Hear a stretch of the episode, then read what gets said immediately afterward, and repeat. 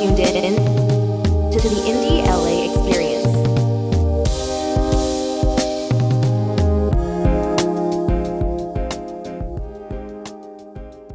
Marcus, you and I have talked about this a, a few times on the podcast. We've kind of touched on this topic. You know, uh, a lot of what we do, like we know that we haven't gotten here on our own. You know, there's Right. people who have been a part of our journeys, you know, in one way or another. Who are who are some of the the teachers or or mentors that have really uh, impacted you in your career? I had a lot of teachers in elementary school. Actually, I know that my elementary music teacher, Mrs. Wynn, and in middle school, you know, my band director, Mr. Foot, super strict, but you know, that discipline definitely helped me and like like pushed me.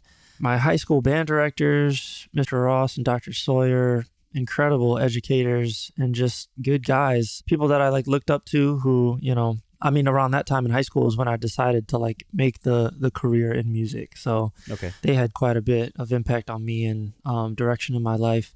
And then one of my favorite teachers, you know, when I got to university, obviously shout out to, to Trent Keniston, who, you know, gave me a chance and like saw something in me because I'm not sure I, I quite deserve to be in the in the saxophone uh, ensemble um, in school, but uh, you know, he gave me a shot and kind of gave you the confidence. yeah, yeah, for sure. And in university, um, you know, Andrew Rathman, he took over like halfway through my um my, my time at Western, saxophone instructor.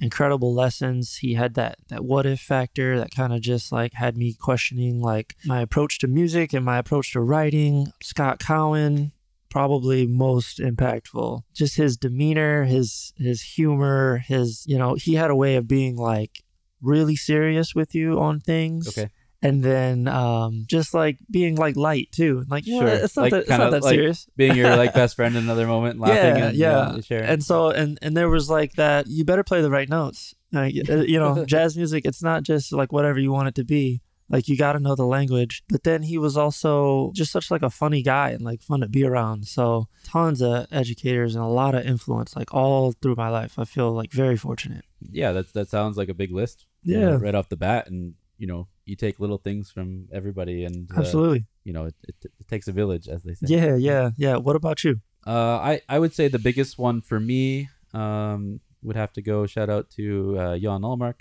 Mr. Allmark, uh, who was one of my um, my skating coaches for the largest part of my career. Uh, had a huge influence on me, um, not only as a, a mentor, as a coach, um, but also as a, a father figure, and you know, kind of who I am. I think today as a person, and you know how to conduct yourself professionally and in in life in general. Um, yeah, it had a huge impact on me. I, I you know, I was I always had kind of a, a drive and a motivation, but I was also a very like reserved kid. Um, and obviously this was I'm as a figure skater, it's a performing, it's kind of an outgoing sport. Uh, and he really kind of he was kind of the only one who kind of helped me come out of my shell in a way that made sense to me and for what I needed to do. And uh, yeah, I'm forever grateful to him for that. Yeah, awesome. Mm. Well, yeah, our next guest takes building a community and having an impact on his students very seriously. I realized that music for me was more than a hobby, was more than something for fun. It was a part of me, and like from me, it was a way that I could witness myself outside of myself.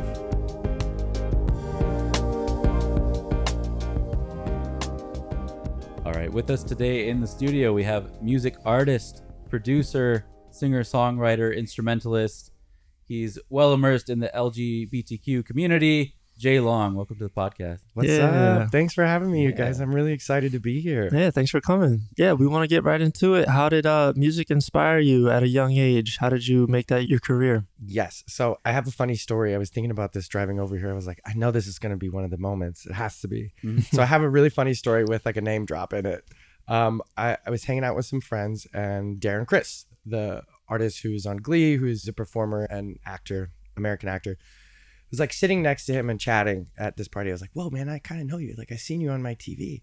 And I was like, how did you get involved in music? I asked him this question. Yeah. And, and his answer is my answer. I was like, are we the same person? He was like, when I was a kid, I wanted to play the violin, which was true when I was four. I told my parents, like, I want to do that. Wow. They're like, okay, you'll do it for a week and you'll quit. And surprise, here I am, 32, teaching kids violin now. So ha, jokes on you.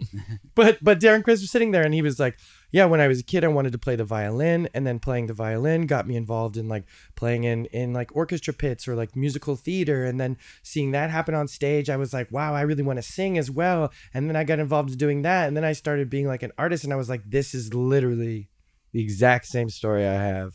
yeah, wow. Mm. Did that, saw musical theater, was like, this is really cool. Found a voice that I could sing like late in life in high school, started doing like vocal jazz and choir and stuff like this. And I was like, I really love this. I really connect with this. And then started writing music and went to college for music. Yeah, But yeah. Awesome. So violin, that's where it all started for you. Yep. I feel like every every person I know who played the violin was it was like a mandatory instrument they learned. Yeah. It wasn't like a voluntary thing or somebody who they wanted to play the Oh violin. yeah, Oh, all, yeah, all yeah. the all the kids I know, like uh, oh, like my parents are making me. But that's so Like, interesting I have you to do violin on the weekends. Yeah. Yeah, yeah, yeah. that you were drawn to it. That's cool. Yeah. And I, I always tell kids this because every time I say I teach violin, they're like, oh, I used to play. Oh, I used to play. It's the same thing. Mm. And I use that with my kids now. I'm like, every single person I meet says, I'm so sad I quit. No Mm. one has ever Mhm. said to me, I'm so glad I quit playing that instrument in elementary. Mm. So I'm like, so keep playing. Don't stop. Be on the other side of it. Yeah, yeah, yeah.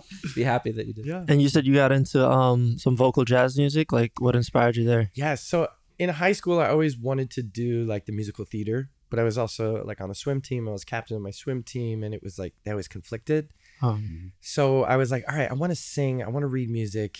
Uh, we had a vocal jazz group that was like pretty good, and they would like go out and like do a lot of gigs.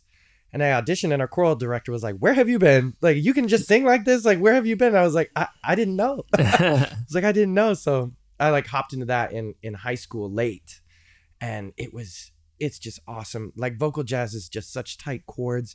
It's like eight people singing, and each person has their own individual part. Mhm. Like you don't have a lot of support from others, so it's like this almost like community responsibility of like I gotta be there for all these other people. Like we gotta be locked in. yeah, yeah. So it was just like it was really exciting the pace of it for me, and I was like, and the chords are crunchy as hell and like really strange. So I was like, this is cool. Yeah. And that like led me into choir, led me into doing vocal stuff in college. So that was really dope. Okay. Yeah, I, I can relate to. I played the saxophone, so I played in an orchestra, and you've got like five saxophonists, but then you're playing like behind like the in front of the the brass players too, and so like you might have a part similar to like one of the other horn players, but like it's it's on you. Like you have that responsibility to like be a part of that like bigger picture. Makes That's you really a better cool. musician for sure. Yeah, It's- yeah. it's a great responsibility. Yeah. well, let's get into um like your your music today and how you have built a community. Yeah, man. I went through this phase in my life in high school where I stopped doing music because I was like, I don't know. I've just always been doing this. Do I really love it or is it just so comfortable? And like stopped. I was like, I'm gonna be an architect. They make a buttload of money. That'll be great. Like started doing that. Stopped doing music, and I was like, why does my heart hurt? like, Oh. like, what is happening here? Like I don't feel good. Mm. And like in that moment of like absence of of daily practice, like having orchestra every week, having musical theater and like rehearsals all the time, I realized that like music for me was more than a hobby, was more than something for fun. It was like It was a part of you. yes, Mhm. and and like a part of me and from me. It was a way that I could witness myself outside of myself, and like Hmm. this led me to write, to make things because I was like, oh, if that's how I feel about doing other people's music, what would it be like to hear myself and my own thoughts back? Like writing things down that feel bigger than me that I don't understand, putting them in a piece of music, whether they be silly and trivial or like deep and verbose, putting them there and then listening back to them. And then listening back to it years later, I'm like, who is that? Who is that person? Mm-hmm. I don't I know them. I am them, but who is that person? So being an artist and writing my own stuff became this like therapy. Therapy is not the right word because like get real therapy. You know what I mean? Right. Like, But, like- but therapeutic. yes, yes, Yeah. very therapeutic and like it allowed me to connect to the world in a deeper way that I realized I was lacking when I was younger. Like really connecting to what I am experiencing in the world and why I am the way I am, why I feel the way I feel. Making music allowed me to like see that and respond back to it. And you know, now now I'm also trying to like market and capitalize on these things. So there's like all of that like depth covered in like sparkly fun pop you know, and like silly attitudes and like glitz and glam. So, yeah. Well, what was it like your first experience, um, like hearing yourself back? Like you said, like you know, producing your own thing and like the creation process um, became like part of your musicality. But did you hit the ground running when you first like heard yourself, or you know, was it a process? Definitely a process. Like before Spotify, we're talking like just post LimeWire, like yeah, yeah. iTunes was the thing. Mhm. Um, I like got some music production gear and I was like, I could probably do this. I think I can do this. Like, I play instruments, I understand music. Started doing it and like I thought it was dope. I thought it was great. Put it all on this website called Reverb Nation, which was like I've heard of that. I know. I've heard. yeah, it was like mm-hmm. an artist community social place for people to share their music. They have their own charts, they have all this stuff. So it was really mm-hmm. great to like hop on there and, and participate. I felt like a like a like an up and coming pop star. And then like went to college and started like being surrounded by more artists and people from different places and like and was like, okay, my my music is just okay. I was like, hmm, maybe I don't know what I'm doing as much as I thought I did. Mhm. and and like just beginning of college we're talking like 2009 2010 i started like finishing songs and putting it up there and seeing people's response.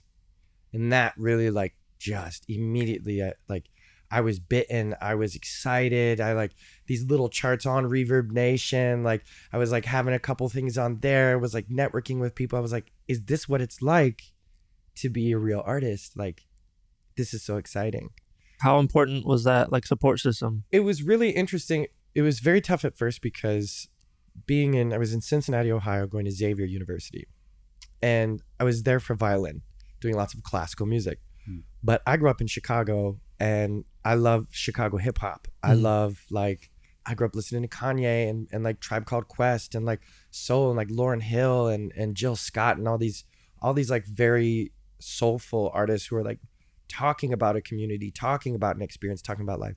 And then I went to like Cincinnati, Ohio, which was like wonderful, but like very, it was a Jesuit school. Everyone went to church every Sunday. Mhm. Like the gigs that I got were playing in the church. I was like, I was like, where is the hip hop? You Yeah, like- yeah. and it's it's there too. Just where I was was a pocket of of this. I was in a Jesuit community, and um, being there, I didn't have that much Mhm. not everyone there was going to be an artist. It wasn't a school for musicians to create themselves as artists. It was a school for music as as collegiate, right? To study music on paper and composers and classical, which is amazing and great, but wasn't what I wanted to do. So having Reverb Nation and like trying to network like completely outside of my network, just like reach anyone who was willing to be like, yeah, dude, let's let's collab in the studio. Like it was so important and very scary. Like I didn't do a lot of it. I was so scared. I didn't want to share my stuff. I was afraid of how bad it was. Yeah. like cuz it was kind of bad. It was also such a kind of a new idea, even or concept of you know sharing in that way. Yes. Like you said, you kind of came from the LimeWire generation. Oh, yeah. uh, myself included. I know. Oh Marcus- yeah, we- yep. I was talking downloading about uh, that one thousands. before. Yeah, yeah. and and things have changed so much, uh, you know, in recent years. And you know, there's so it's so easy to like, you know, if you if you want to produce something, put something out, you can, you know, just submit it, you know, get it out there on Spotify and all the different platforms. Do you feel like maybe like it was harder to like jump into it when you at that age? Like when you when you first started out compared to now, like does it feel more accessible Oh, to you? oh yeah. The Yeah. the ability to jump in and have a professional look and sound now is I don't want to say easy, but it is so much easier than it was then. Like I I had no idea how to put my music anywhere Mhm. at that point in time but reverb like i was online searching like where to put music when you make it like literally googling these things and like found reverb nation Yeah. because of this like it never even crossed my mind that i could be an independent artist and put things for money online Right. you know wh- whether it be incredibly professional and perfectly mastered or amateurish and and just you like you can do that now Mhm. you just go to like DistroKid, CD Baby, like one of these TuneCore, one of these places, and just upload it. And And then they're also like uh, widely accepted and trusted now too. You know, it's- Yes. it's not like a new thing. You're like, oh, maybe I'll try it and see how it goes. Like, yes, you, you kind of know what it is now. yeah, and and even back then, I wasn't ever thinking about Like I didn't start and think like I'm gonna be an artist and market myself. I started because it was therapeutic and I was like, why do I have so many thoughts and feelings? There are too many. Mhm. How do I get them out of me and put them somewhere else? And music just was that. Through doing this and like making those tunes and and going back and listening to them, I was like, wait, wait, wait. I'm an artist. it's Yeah. like, oops, why didn't I realize this a little earlier and like maybe just take that route in life instead of all these other things? So that was really cool to to understand later in life. Well, let's talk about your um your organization, uh, Queer Moment. Yes, I would love to. Okay, so one of the questions I was imagining you were going to ask me earlier is like, how did the how did you in LA with music, blah blah blah, like how'd you find a community here? yeah, And we want to know all that. right, and Yeah. and and this is like so related, like how Queer Moment came to be. So I joined the Gay Men's Chorus of Los Angeles when I first moved to LA. Okay. I was like on the dating apps on like Grindr, being like, "Who's around me and gay? I don't know anyone in the city." And I and I met a friend, Adam. Shout out to Adam, who's my neighbor, who is doing like stage production for GMCLA, the Gay Men's Chorus, and he was like, "You should join. It's a wonderful community." I did, and it is. It was so much fun. Every Monday, I'm singing again. I feel like I was back in high school and college, having like a community, a fellowship of people to do music with Mm-hmm. and then I, I stopped doing it because it was a lot of time that I just didn't have. Sure. Broke and just moved here and was like, I gotta everything I need to do needs to be for money now. So sorry. Yeah, yeah, yeah. that was the vibe. But I met uh, one of my good friends, Miles Powers, who is my business partner in Queer Moment, and he and I just and and my our other friend Joseph Fu, who's a fabulous drag queen Beijing, the three of us kind of got together and we're like, you guys, the queer nightlife scene here is so profound. It's so deep. People are doing things that Beyonce is emulating on stage now Mhm. because of the events and the culture that exists in places like like this Mhm. this queer nightlife underground you know musicality drag queens fabulous looks artists musicians vendors performers like so so deep but it's just so messy like it, you can't corral anything Every, everything's happening everywhere all at once that was not a plug but it's, it's, that's a great movie Yeah, yeah. I love that movie. yeah and But there's like a chaos to it. yes and, and that's Yeah. part of it like it, like you guys are doing this you're you're artists as well like there's got to be a little bit of chaos inside of things to give freedom to artists to be artists Sure. Sure. but not too much and so we realized um in sitting we're like wait wait wait wait i do music you do business you do drag like we could maybe help. A lot of these events a lot of parties a lot of um performances and productions just need like a small group of people to come in and be like you need an extra hand i got you. Mhm. who canceled last minute? We got five more of those people. We can bring one i got you. Like you don't have the budget for this? Well let us just come and and hang out like you know give me a couple free drinks i got you.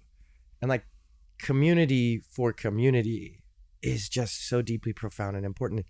And we started this organization and now we're uh, we're doing that. Like we're helping with a lot of underground parties. We're like doing events of our own. And like just in just in the music aspect i wanted to do this because when i first moved out here i started a band. I started playing all the all the venues i could right? I went to the mint the federal in north hollywood to a bunch of different places around in like silver lake and downtown and all this and so many of those places were pay to play models Mhm. where if i want to play the show You have to put up the money, you know, sell the tickets. right. Yeah. and i'm like but who who is is taking that this guy? Who are you? Mhm. like you put did you put all this together? Are are all the artists friends? Who's gonna be there? Like did you cultivate this or is it just whoever came to you first and you need to put somebody on the stage?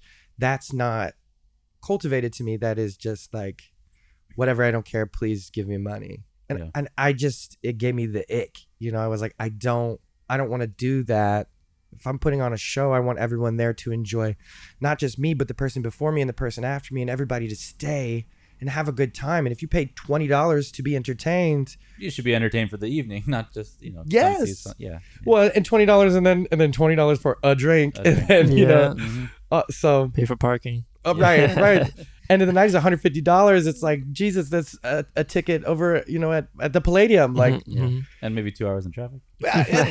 right you know and and so uh, i linked up with my friend because i was like i think we could do this as well like i watched all these middlemen do not much and sorry if if you're one of those people like keep hustling and do your thing i'm not trying to like rain on your parade but you know, it's like there was a lack of cultivation, a lack of like through line.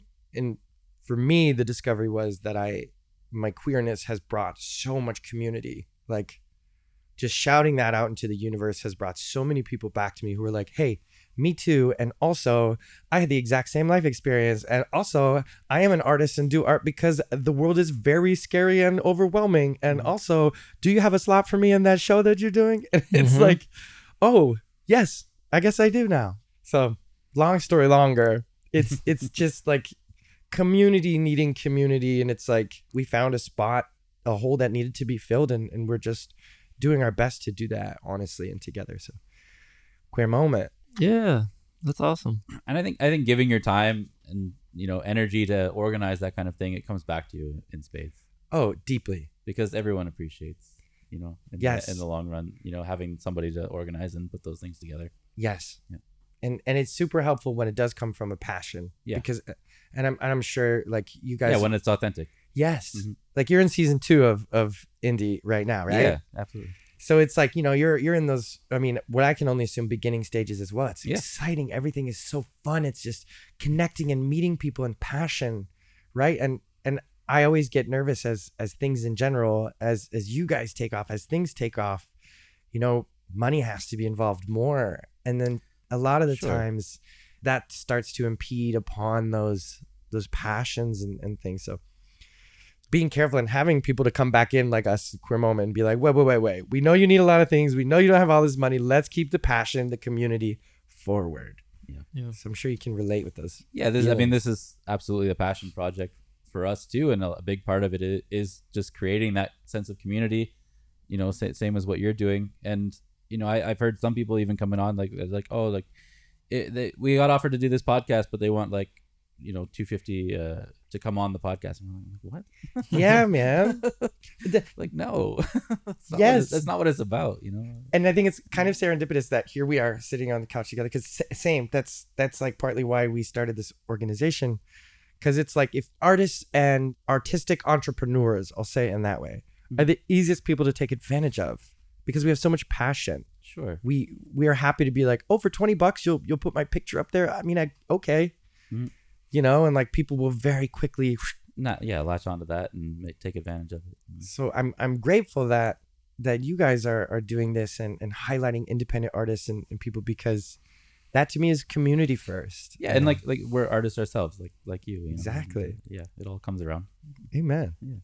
You mentioned um, when you came out here, you got into the music scene, but quickly realized that you had to lean into things that started like making more money, right? Yeah. And I hit that wall too coming out here. Within like a month, I needed like a job fast. Right. And so I got like a retail position. I was like, yo, rent is a lot. I had uh, $2,000 when I came out here in a dream. Like Yep. that's it. And it ran out so quickly. Oh yeah, I was three thousand and I was a month and a half. So Yeah, yeah, yeah. One parking So- ticket later. yep. Yeah. So my question for you is when you came out here and you realized that you had to like like keep the money flowing, how do you make those um those decisions and and choose those pathways that serve your overall like goal? That is such a good question because like a realistically I don't know. right? This the biggest response, the most honest response is like I'm still dealing with I think I will always it's always a, a battle. Uh, you know, yeah until until like i get that one placement in a marvel movie with my song and i get you know $60000 check for the one song like until that moment it's always going to be that that juggling routine but i'm i'm very blessed and i've tried very hard in my life to create i think i think the right term would be like dogma right where Mm. where your passions and your interests and your everything collides. Yes. Mhm. And so I, I teach music. I'm a music educator because, well, what I was saying earlier, like I know that if it isn't in my life, I will like panic. I will feel anxious. I'll be like, why don't I feel good? It's because I'm not vibrating with the universe making music, you know? And so I started teaching, and that has been like so many different, it's looked so many different ways. It's been like private lessons. I've taught guitar, piano, drums, violin, viola, cello, bass, voice, acting, like in private lessons, in studios, in schools. I've taught in 10 different schools. I've taught over uh, th- like thousands of children how to play instruments. I get comments on my YouTube channels and stuff. They're like, "Hey, Mr. Long, I was your student," and I'm like, "Don't, don't tell your personal stuff. Like, get off my channel. Like, you, go away. Like, go back to school. Do your homework. but but I think like if you ever get so lucky in life to kind of have a little bit of what you love inside of what f- fills your wallet, you know, like to pursue that because I'm finding that like being a music teacher, I'm practicing piano every day. I was not a pianist four years ago. I can hang now. I can play because I'm playing every single day, warming up my students. I'm stretching with my kids every day. I'm doing all those rudimentary exercises, warming up my voice every single day. I'm rediscovering the basics of music with my elementary kids every day. And it- Stuff that you would normally kind of take for granted, you know. yes, that I would never even think about. Mhm. You know, it's like I did that already in elementary school, but I'm still doing it. Just kind of like see what uh what's giving back and then pour into it. Yeah. Yeah. And and I think that we live in a time in which like everybody's money hungry because everyone is money deprived. You know, except for the one percent. Shout out one percent. Buy me a house. Um, you know, but like so everyone feels like the things that you're doing in life need to get you to the place of money, money, money. And it's easy to forget that that is only because we want to sustain, right? Like we want to keep doing the thing. Mhm. So it's like if you can do the thing and do something that you don't hate every day, like if you can find a day job that is fun and easy, if you don't hit that dogma like I'm talking about, if you can find a dope restaurant on your block that you can bartend at and the staff is amazing and you make enough money to rent your place and drive to where you need to go and have a party on the weekends, then like you are successful. Like you are successful. Not all art and creation has to lead to Money. bags. Mhm. Right. I, I think uh, dogma is such a great word that you use to describe it, but uh, I think in I think general, I think artists we're actually kind of lucky in that sense because we are so passionate about what we do that we're almost we're willing to risk it, Yeah. you know, without the money. Whereas you know someone who goes to school maybe to be an architect, like you said, or you know to be a doctor, like you know they get out of school they're like I need a job, like I need to get paid. You know, we're we're kind of willing to put ourselves out there and you know risk it in the long run to try and you know create that success for something that we love to do. Yes. Mhm. And and uh, we were touching on this earlier too. I like I get really nervous and frustrated for the future of artists because it's so easy to take advantage of us. And this is what I was saying earlier and, and again why me and my friends tried to create this organization Queer Moment. You know, it's especially in a marginalized group of people, LGBTQ community, uh, who are already being taken advantage of or or you know underappreciated, uh, ostracized. It's like I don't want one more middleman coming in, middle person coming in, and saying, "You can do this if you pay me, if you give me something." It's like, well, actually, you don't need that person there, and if you if you can avoid saying, "Okay, but I really need the content, I really need the um, exposure, I really need to start doing this. I'm not doing enough. I'm not doing enough." If you avoid that and look for the community that's saying, "Oh, we we want you here." Oh, we saw we saw what you had, and yes, just what do you mean? No, you don't have to pay us. Just get on this stage. Like Mhm. we're actually going to pay you. We have a little budget for this. It's not much, but like here's money in your pocket. You don't have to take any risks. Yeah. Like th- those people exist. Or, or you're like trading services, like oh you do this, great, come do this. Uh, you know we do we do video, we'll come. You know, you know, Yes. it's more of a collaboration in that sense. you know. Yes. Mhm. Shout out to uh, when I first moved to LA, I had no money and I had a friend, Safira, who was um, personal training me for voice lessons. It's like, okay. we back in the in in the 1800s, baby. We trade in services, just goods and trades. You know, like artists exist in that way too. And it's like, I guess this is a bit of like two young artists. Like, be careful of how hungry you are. Be careful of sacrificing your yourself, and be careful of undoing your own boundaries for the sake of possibilities. Yes, do some of those things. We all need to. Canon events, right? You will get taken advantage of, but be careful of who you allow to do it because you allow people to do it. That's good advice. Thanks. Well, kind of kind of jumping back. I mean, you you mentioned about like you know students maybe commenting on your your personal work and things like that. yes. I want to kind of get into your a little bit the teaching aspect of what you do and and how you kind of balance that as an artist, as a performer, Yeah. and and, and kind of being a role model, uh, you know, in a teaching position. it's so scary. I am always afraid of you know I'm not ris- I'm not risque. I don't sell sex. It's not who I am. I am like I have a song called Change a Vibe and it's literally like a mantra about you have the power to undo any like like pain and depression and anxiety and frustration that you are having in your life, you have the power to kind of change your own vibe.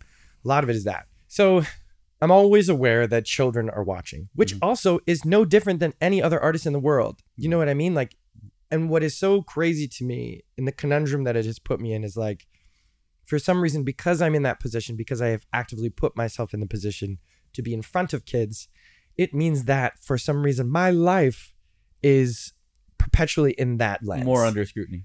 Yes, and it's Mm-hmm. like, and I personally feel also like if you want to have my life, pay me for my life. I mean, I should be making three million dollars a year if that's what you need from me, because the artists on the big stages who are influencing those kids, how they talk, how they dress, how they act, what they listen to, who are deeply influencing those kids, no scrutiny to them. They are not put in that same lens. So part of me is like ready to fight it out if it ever comes up. You know, if someone is like, well, how dare you be a teacher because you're gay, which has happened online. Like these things happen online all the Yeah, time yeah. to me. You know, it's the word that the modern homophobic person loves to use is you are a groomer, period. Because you're gay. That's who you are. That you're grooming the kids. Which is like live a certain way. I cannot get the kids to sit down and stop talking. How uh, how could I ever? I can't even get them to sing a song. Like you don't even know what's happening inside of schools. So you know the connection of these things for me is very tricky, very exciting, and I I I am very clear with my students in school. They say I found your TikTok, and I say to them, we don't talk about social media here. I don't I don't bring that here. Mhm. I would never look yours up. That's very uh, inappropriate. So let's not talk about that here. And all my things are public, you know. Sure. And maybe I cuss a little bit, but like so do their parents. I know that they're at home while their mom and dad are drinking wine, being silly. Like kids are around Yelling adult at each other. Yes. they're around adult behavior. It's not like they Mm-hmm. there's just this giant world in which kids only exist here and adults only exist here. But schools are the only place where those worlds really interact Mhm. uh, constantly, constantly, constantly. So you know, I I just try to keep them a bit separate, but it's also so incredibly exciting because working in that world, it is just a micro versus macro version of the rest of the world. Like I, I jokingly posted this on my TikTok the other day. I was like, I'm a politician. Like I work with a community of people who just come from around the community here. They have to be here. I make sure that everyone feels good, represented, and seen. I make safe spaces for us to all participate in doing community together. Like, tell me how that's any different than like your local governor. It's just on a macro level, right? And so I, I I try very hard in any aspect of of life to see that micro macro, and like working with kids allows me to be a better host at events when I am on a microphone and I am in a, a room full of people and I have to intake their emotions and keep the room safe and Being exciting. inclusive. Yes. Mhm. Yes, like like deeply that. Mhm. And I think that like also the the better answer to that is as as humans we are able to have different aspects of our lives, Sure. right? And I I hate and and am waiting for the day of being attacked for being LGBTQ and open and honest about my life and all of my experiences and also being a teacher. But I keep them fully separate other than in my head. You know, like Mhm. I am a teacher. I am a queer artist. I am all these things, and they do interact for me, but they don't interact in life. Like I'm not bringing kids to the warehouse parties, and I'm not bringing drag queens into my classrooms yet. Maybe, You know, but like Well, to, to that point, I mean, it shouldn't even really be an interesting question, you know? Like, yes, yes, You know, like I can go to work, I can go home and do whatever I do at home. You know, like it, it doesn't doesn't mean it interacts, but Right. it- I think because it's such a, a topic, you know, right now in the media and you know all the like book bannings and things that are going on. You know, it, people are like so sensitive, hypersensitive to that stuff right now. yes. Mhm. And and like I, I made a joke the other day in class, and one of my teachers like almost like corrected me because I told the kids like I joke with the kids all the time. I'll be like, that was really bad. Like I'll be honest with my kids, and they'll giggle. You know, they know like we're working. But I have these little instruments, and they have stickers on them, and I was like, if you peel that sticker off, I'm sending you to jail. And my other teacher was like, you can't say that now. And I was like, what do you mean? I was like, they, they're Jail? not going to go to jail. Like, what are you talking about? And she was like, I'm going to get calls from their parents. Like, nowadays kids go home and tell their parents everything and then the parents when we were kids my parents would be like stop being mean to your teacher Yeah. now nowadays with with this like you know self-protection and like owning who you are and like being individual and all this like parents are like well if you felt that way then your teacher probably did do something wrong and it's like the eggshells Mhm. that we are crawling over to make sure we don't say the wrong thing or be the wrong thing or do the wrong thing. And in the meantime, receiving that energy, zero of that energy back, everyone Oh, feels free a- to tell a us. thankless position, hundred percent. yes, and it is a scrutinizing position too. Kids tell us what we should do. Other teachers tell us what we should do. The principals, the staff, the organization, the parents, everyone. The entire world is telling educators how to be educators. But you know who's in the classroom? Us and the kids. Mhm. No one else. So it's like I I don't know where everyone got all these opinions cuz no one's coming to the schools and you can. Parents can come into class and sit and shadow the whole day and see what's happening. I wish more parents But would they don't. They don't. No. They just sit at home. because they have to work. Money, money, money, right? That's I, I mean, I know for myself, I know how important some of the mentors I've had, you know, in my life have been. And I know Marcus for you too. Like you Yeah. talked about in school and stuff, some of the people who really inspired you, or maybe they were hard on us at the time, but like going Yeah. back now, like you're so grateful to have them in your life. And I mean, that's I guess that's kind of the reason you do it, right? That you Yeah. know, is to, you know for the for the kids, yeah. you know, to have that moment where they look back and like, yeah, that teacher was like the Right. one who got me inspired. And And I, I hated school, man. I Yeah. my very first day of preschool as a child, right? Who goes to preschool? I guess. My mom woke me up the next day and was like, "Jay, what are you doing? Get up! Like it's time for school." And I I looked her in the eyes. I was like, "School? I already did that." I was like, "I'm done with school." I thought it was one and done, and I am like still in school, and I I hate schools. but growing up, I did not see people like me often. Mm. I did have queer educators and and you know people who were LGBTQ in my life very much. But in 90s and early 2000 like you could not be proud in that way. And the conversations happening online politically are that, you know, kids shouldn't be exposed to things that are queer. Kids should not be exposed to this. But it's like, where do you think gay adults come from? Just poof, when they turn 18, it's like that's when it happens. No, there are queer children who queerness is not always sexuality, right? It's identity. It's it's how you feel about the world, about life, how you relate with things and how you see yourself in others. So it's like I dress like this, I act like this. I put my music about gay love online in music videos where I'm wearing dresses and makeup because I know that even if kids are watching, what I'm doing is not wrong. It's not bad. It's authentic. Expression. Yeah. yeah, I mean, queer, not queer. I mean, kids in general are like just trying to find themselves. Yeah. So that's like a very normal thing to go through, a normal process. I mean, so much of art and what we do is about expressing that journey. yes. I mean, it, it all falls into place. It's not. Yes. And and I love that you say this too because it is so true. Queer, not queer. I'm always like hyper fixated on this just because I enjoy it. Mhm. But it is it is also just universal. Like all of the troubles, all of the woes, all of the things we love to other each other, right? It's Mhm. like, well, they, well, they, well, I and them. And it's it's Yeah, grouping into Us. Yeah, period. It is us. Like we are all going through this. it's a human experience. Yeah. So I had this uh this music teacher, my elementary school teacher, and she was she like believed in me like a lot. Like I was always like in fourth grade in the, the front row playing the recorder. I had a little solo.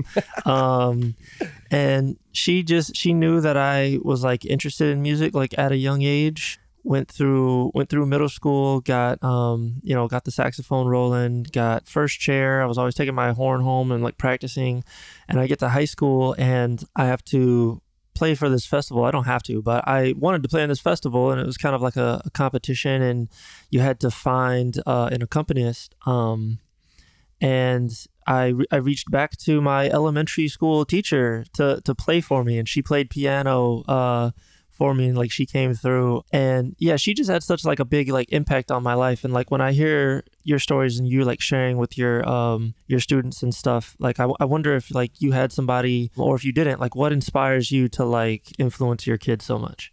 I think for me, in a world where there is so much highlighting of, of like pain and otherness and like whose fault is what and and everyone's being put in a box to make more sense of them for others like i find that my experience of peace and excitement and togetherness has always been through music. Like singing with a group of people i don't care what you look like. I don't care i care what you sound like i guess but you know only as much as your role in this SATB, soprano, alto, tenor, bass, you know, choir interacts with my role, and I get to stand on stage with you, breathe with you, be next to you, literally vibrate and feel your vibrations. It is like other than it is is more magical than anything else. It's we can talk about things, eh, you know, until we're blue in the face, but there aren't words for some things in life. But when you sing about things, when you play an instrument about things, from someone who is 700 years ago, 200 years ago, long gone and dead, but the feeling is still applicable to you there, that to me just creates more unity than anything else in the world. And I believe that it also creates this opportunity to highlight that how how our difference makes us together. And so I find it my duty in life as a musician to make sure that there is another generation of people who feel that, who can grow up and make art that isn't just for money, make art that is designed to bring people together, to show love, to show togetherness, to celebrate our difference and our ability to be different in the same space and do one thing together. So it is community to me. Like good music is is a micro macro depiction of what amazing peace and community could look like. Yeah. So that's what keeps me in it for the kids, like trying to give that. Yeah, that's awesome. Thanks. I mean, I I can think back to you know my kind of introduction to music too as a kid. I mean, my family was very musical in the house, but um, I grew up in a small town. I think anyone that I grew up with, you know, everyone was kind of friends in our school. It was a small group, but anyone who got introduced to music or still does things in music, you know, it all kind of goes back to our, our elementary school, you know, music teacher. Yeah. And um, like we all played recorder, you know, like Yeah. like you do in like the class, but he went out of his way to create this like uh, after school like jazz program Dope. where you know he brought all his own instruments and you know for kids who wanted to come and play and you know we were like third fourth grade and we would come and do this like after school jazz thing and you know we, we get to go we got booked at like festivals that don't normally accommodate like elementary school kids like to have that experience to go So play music like he really went out of his way to like you know make it a thing Yeah. for the people who were interested and i think that stuck with so many of us Yeah. Mm-hmm. Yeah, man. And, and it is like music in general is just such a great place to talk about life and things because whether it be like, you know, African American history or like Latinx culture, things like this, there is music that is that comes directly from it that you can like without taking a stance or or putting your own personal impressions on it, you can show that to kids and people and talk about things like that.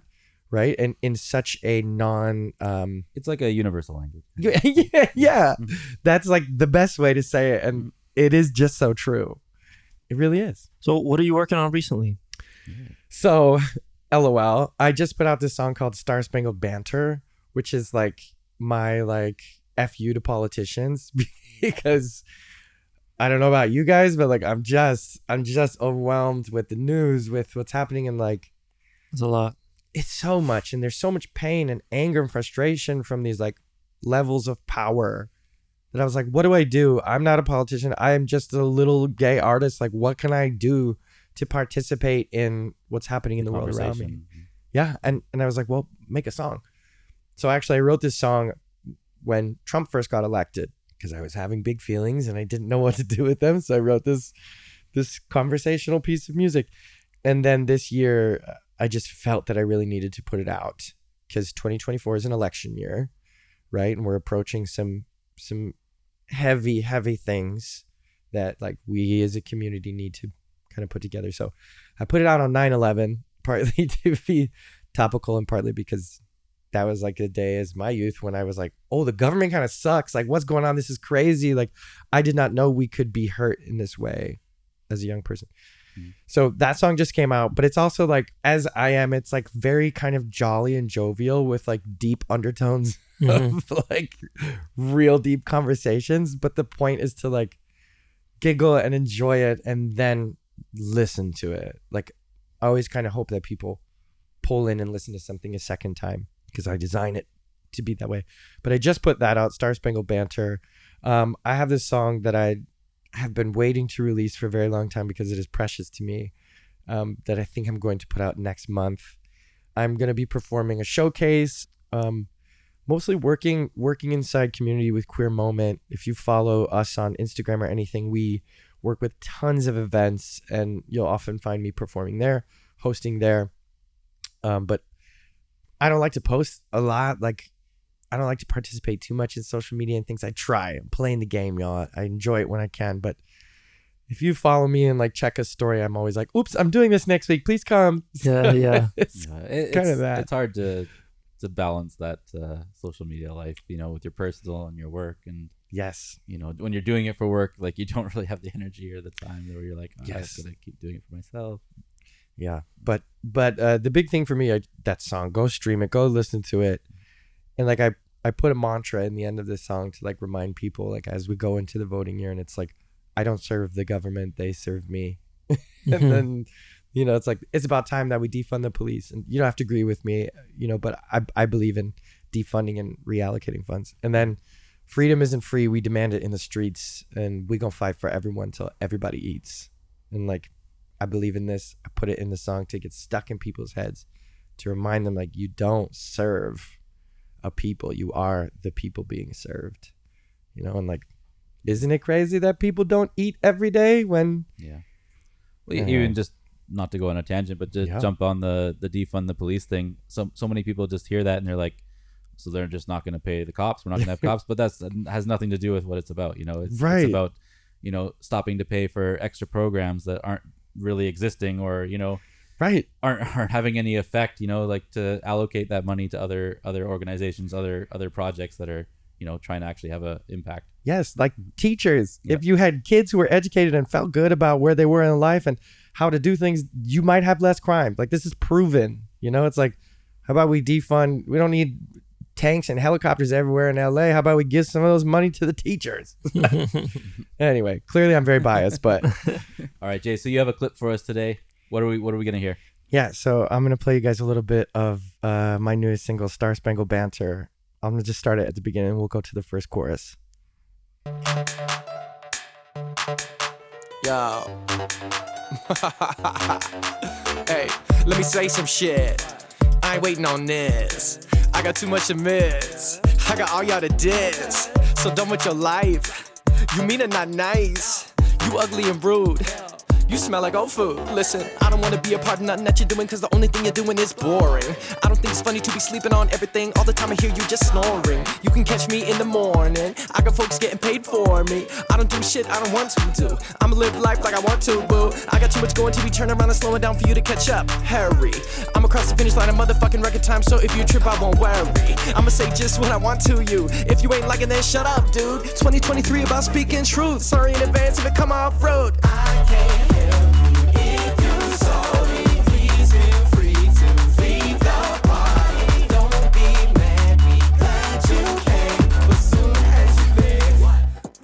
throw shade. Yeah, I love that. Awesome. That drive, Awesome. that punch, but then the piano so like playful over top. Yeah. I, I, I love that. Like I'm I'm very dichotomous. I am like a Gemini. I'm bipolar. I'm like highs and lows in life all the time. So I just embrace it and try and put it in my music a lot yeah, it's there. Yes. Well, where can everybody find your music? Um on Spotify I am Jay Long, J A Y L O N G, and it's it's everywhere. I'm on Tidal, Spotify, iTunes, um, any streaming platform you can find music. I'm there. And I just go by J A Y L O N G to keep it simple. But, you know, I, I don't have tons of followers, so you, you might have to search a specific song. Search Star Spangled Banter. Mhm. I should have called it Star Spangled Banger. But anyway. and your uh your socials, your handles? Yeah, I, I go by Jay Long Official. I put the official because they wouldn't officiate me in my early days. So I, I'm on TikTok. I'm on Instagram. I have a YouTube account. I don't post a ton on YouTube, but I'm going to be releasing a lot of the shows that I've been doing in the past um, on YouTube in the next few months. But it's all J A Y L O N G and then official on the end if you can't find me, right? Awesome. Jay, thank you for thank you for coming out. Thank you for sharing your journey with us on the podcast. We appreciate it. I appreciate you guys. Thank you so much for doing this, for having me. Please keep it going. I can't wait to watch and listen to more.